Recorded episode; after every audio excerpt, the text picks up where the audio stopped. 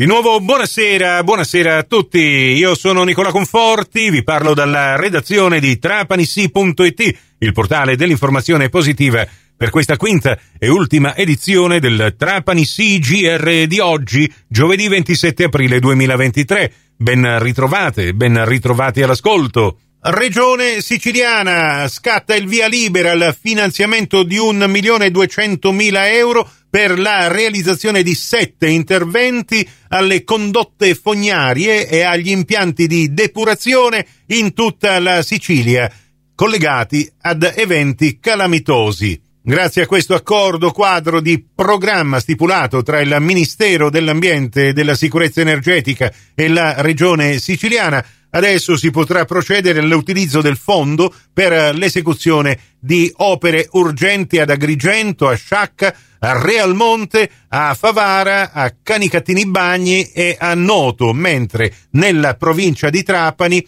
il comune interessato è quello di Salemi, che potrà effettuare il rifacimento della stazione di sollevamento delle acque reflue di Contrada Carbinarusa al servizio dell'impianto di depurazione. Riceverà per questo 180.000 euro di finanziamento.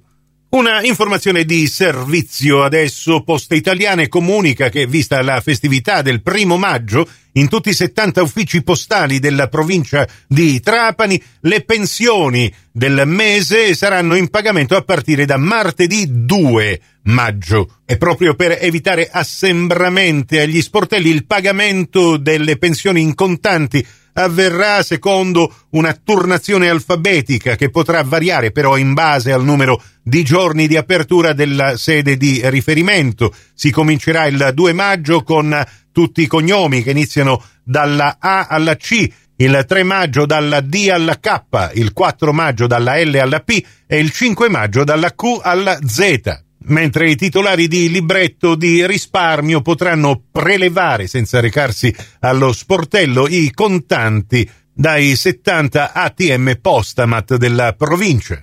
La cronaca Intensa l'attività di controllo del territorio e non solo da parte dei carabinieri della compagnia di Trapani nel periodo del ponte del 25 aprile. In questi giorni infatti i carabinieri hanno arrestato un 48enne che è stato condotto in carcere dopo che la madre aveva denunciato l'uomo per ripetuti maltrattamenti e richieste estortive di denaro. Dopo la denuncia sono scattate le indagini, le cui risultanze hanno convinto il giudice per le indagini preliminari ad emettere questo mandato di cattura. Invece, nel corso di controlli alla circolazione stradale, i carabinieri hanno deferito per porto di armi ed oggetti atti ad offendere un pregiudicato tunisino di 55 anni che è stato trovato in possesso di un bastone di legno di grosse dimensioni e un taglierino. Un altro trapanese di 45 anni sottoposto a sorveglianza speciale è stato denunciato per guida senza patente, poiché gli era stata revocata tempo addietro. Ed infine un altro giovane trapanese è stato segnalato alla prefettura per detenzione di due grammi di hashish per uso personale.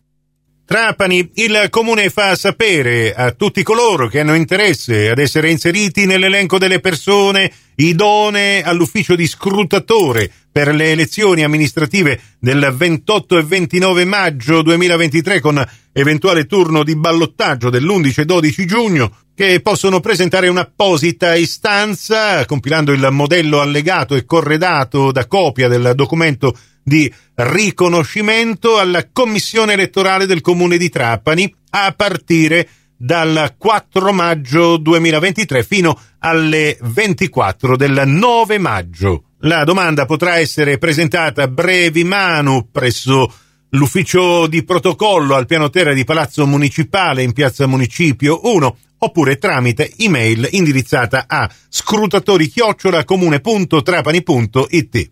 Campobello di Mazzara, il sindaco Castiglione comunica alla cittadinanza che a breve inizieranno le opere per la realizzazione di una nuova rete di illuminazione nella via Giuseppe Fava all'ingresso della frazione di Tre Fontane. Nel frattempo sono in via di completamento i lavori di efficientamento dell'impianto di pubblica illuminazione della circonvallazione nord di Campobello che collega la via San Giovanni Bosco con la via Birribaida. E per oggi con l'informazione alla radio è tutto. Vi ricordo che le cinque edizioni quotidiane del Trapani CGR potete trovarle e ascoltarle in podcast attraverso il vostro smartphone o il vostro personal computer su trapanisi.it insieme con tutte le notizie locali aggiornate in tempo reale. Grazie per la vostra gentile attenzione, vi auguro una serena serata.